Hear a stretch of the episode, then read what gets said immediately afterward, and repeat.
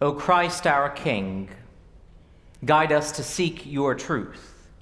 Come whence it may, cost what it will, lead where it might. In the name of the Father, Son, and Holy Spirit.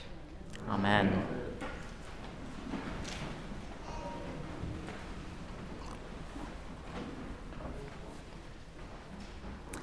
Have you ever had a conversation with someone in which, after a few minutes, you realize that you are talking about completely different things? Well, that's exactly what we are witnessing in this conversation between Pontius Pilate and Jesus Christ. The setting is the middle of Jesus' passion on the morning of Good Friday. Jesus has been charged with a capital offense and has to go before the Roman authority to have his case decided. What we heard read in John is the interrogation scene. Pilate trying to ascertain whether or not Jesus is guilty of sedition, of claiming that he is a king in opposition to the Roman emperor. Jesus, though, has no interest in claiming earthly kingship as he is the King of kings and Lord of lords. But where Pilate and Jesus are two ships passing in the night, is that for Pilate, kingship is about power, and for Jesus, it is about truth. This conversation is an important one for us to eavesdrop into because it is easy for us to think about power and authority on Pilate's terms, with the result being that we end up talking to Pilate instead of Jesus. The Sunday before Advent is known as Christ the King Sunday, a day to consider under whose authority we sit. Perhaps more than ever, we need this message that Christ is King, so that we might align our allegiances with his rule. But we also desperately need to find the grace and the peace that comes in knowing that Christ is our King and so we live under the rule of one who loves us and redeems us. Now, the reason why the name Pilate means anything today is that he is named in the Creed. Otherwise, he would be a footnote to history. The same goes for every single ruler or king throughout history, even the really famous or infamous ones are little more than answers to Jeopardy questions. Sure, maybe they made an impact on history, but they have no more power. They exercise no authority.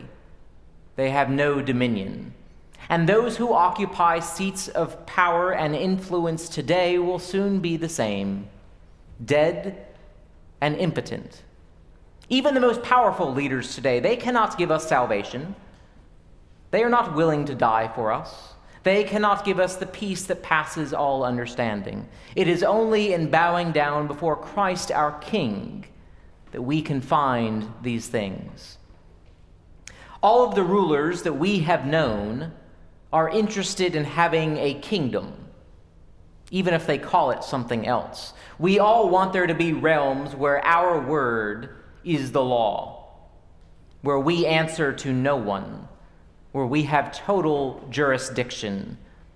For some people, that domain is in their bodies or their minds. They want to decide what is moral and not. They want autonomy over their lives. Others want that kind of control over society. They want to be able to decide the policies that will arrange our common life. Still, others care most about the kingdom of attention wanting to influence others and be the pattern that others follow. Now, that's just human nature. There's no sense in denying it. The issue for us as people of faith is that we want to avoid giving our allegiance to those sorts of leaders and institutions. Every single earthly kingdom has a boundary. As, mo- as much as the Roman Empire or Amazon might want to rule the world, they do not. Every kingdom and every ruler is limited in scope and power. As Jesus cautioned us, we cannot serve two masters. And so, if our ultimate allegiance is to a party, a nation, a balance sheet, or an idea, then we will be unable to follow Jesus Christ. That's why Jesus said hard things like, Unless you take up your cross and follow me, you cannot be my disciple. The kingdom of Jesus has no edges. There is no place where Jesus is not sovereign. And this is why so many people reject Jesus and do not want him to be their authority. Because we have been trained to think that our minds are ours to make up, that our money is ours to spend, that our decisions are ours to make. But living under the kingship of Christ means that we are under his rule. Yes, it might be a gracious and a life giving rule, but it is still someone else's rule. All the way back to Adam and Eve, we know that humans struggle with limits and want to govern ourselves. Sure, Jesus might be a good consultant, teacher, or guru, but because of sin, we would all rather be the Lord of our own lives. And because the kingdom of Jesus has no geographic, categorical, or temporal boundaries, it means it's a different kind of kingdom. And this is where Jesus and Pilate end up talking past one another. Pilate asked him, So you are a king? Jesus answered, You say that I am a king. For this I was born, and for this I came into the world, to testify to the truth. Everyone who belongs to the truth listens to my voice. Pilate asked him, What is truth? Now, of course, Jesus does not offer a direct answer here, but previously he has, he has told us, and we have come to know that Jesus himself is the truth. He does not point us to the truth, he does not teach us the truth. He is the truth. And so that means that things like mercy, forgiveness, compassion, humility, lowliness, and love are all synonyms of truth. It means that if we want to see a picture of the truth, we look at the cross of Christ, which is the throne of Christ our King. And this is what makes Christ unique as a king.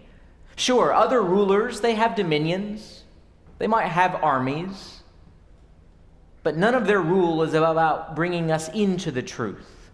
Jesus says that the truth is the very reason that he came into the world that his kingdom is about living in the truth. And that word truth in the Greek of the New Testament is a compound word. It means to not forget. Now, all of the kingdoms of this world, they want us to forget things. They want us to forget the limits of their power and their knowledge. They want us to forget the fact that all people are the beloved children of God and nothing can change that to forget that love is the most important thing, to forget that we have been forgiven and redeemed. Under the most gracious rule of King Jesus, we do not forget these things. Rather, we are embraced by the truth of God's love. Jesus not only has a kingdom, he alone has the truth. And so the question for us is whether or not we embrace this rule or if we insist on living under the rule of tyrants of our own making. Part of what makes this exchange between Pilate and Jesus so interesting is the way that Jesus reverses the roles. He is supposed to be being interrogated by Pilate, but Jesus is the one asking the tough questions. When Pilate asks him if he is the king of the Jews, Jesus retorts with a question of his own Do you ask this on your own, or did others tell you about me? It's wonderful to have the sound of a baby back in this space after two years. But Jesus asks a question of his own Do you ask this on your own? Or did others tell you about me? And that just might be the most important question that Jesus ever asked. It's a question of how we know what we know. The fancy word for this is epistemology, a branch of theology and philosophy often described as the theory of knowledge. And we are in the midst of what can be described as an epistemic crisis, meaning that we think things without giving it much thought. Think about all the issues that are at the core of so many of our divisions in society right now epidemiology and a pandemic, critical race theory, economic practices, and climate change. We all have opinions on these topics, often rather strong opinions. And in most every instance, none of us are experts on these issues. As the saying goes, we know just enough to be dangerous. Yes, this is about fact checkers and social media and the media, but it's about so much more than that. The fact that there are charlatans out there who try to influence people with lies is nothing new. Rather, what is new is the way that so many of us are so easily duped.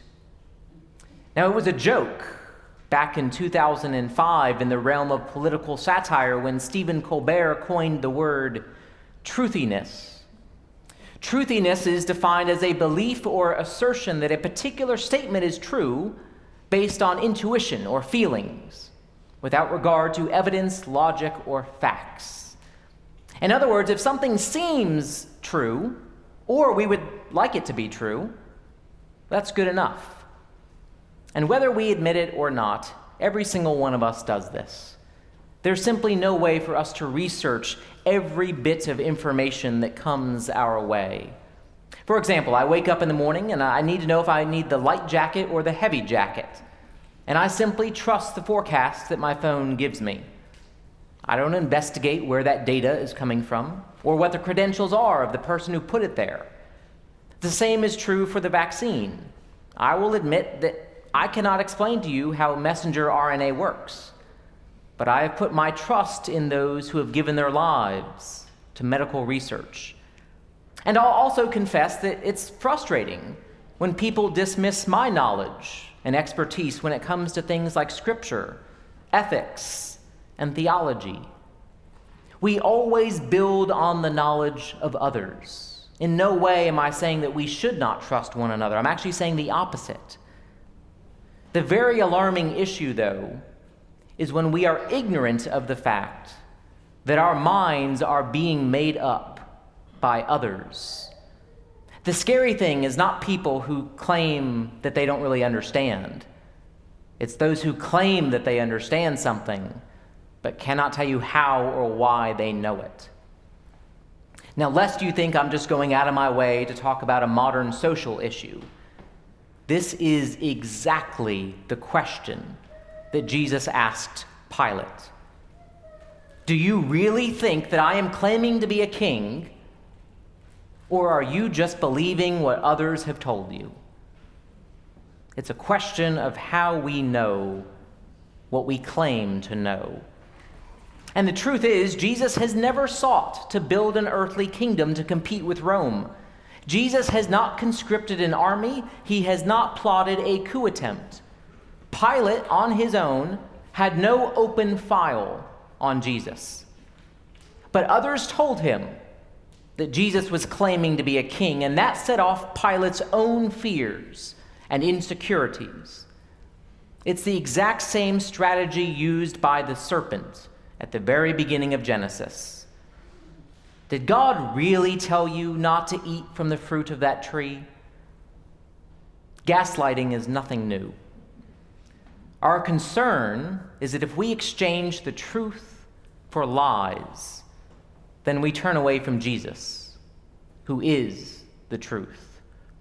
And the reason why this is such an important question for us as Christians is that all of the other kingdoms out there want us to adopt their truths. They stay in power when we believe that those other people over there are to blame or when we believe that we need them in order to be good enough, or that we must have them to protect us. Now, in certain cases, there might be elements of truth in those claims. To be sure, I trust the church a good bit. But we always have to ask the question why do I trust this? And if the answer is not very clearly, because this points me to Jesus, then we need to be very cautious about handing over our fidelity. It all goes back to this conversation between Jesus and Pilate. Whom are we in conversation with? Pilate or Jesus? Are we talking about power, rights, influence, and authority? Well, those are the domains of Pilate. Instead, Jesus would have us to be talking about mercy, peace, and love. Pilate stood there, face to face with truth incarnate, and asked, What is truth? Unable to see it right in front of him. God save us from making the same mistake.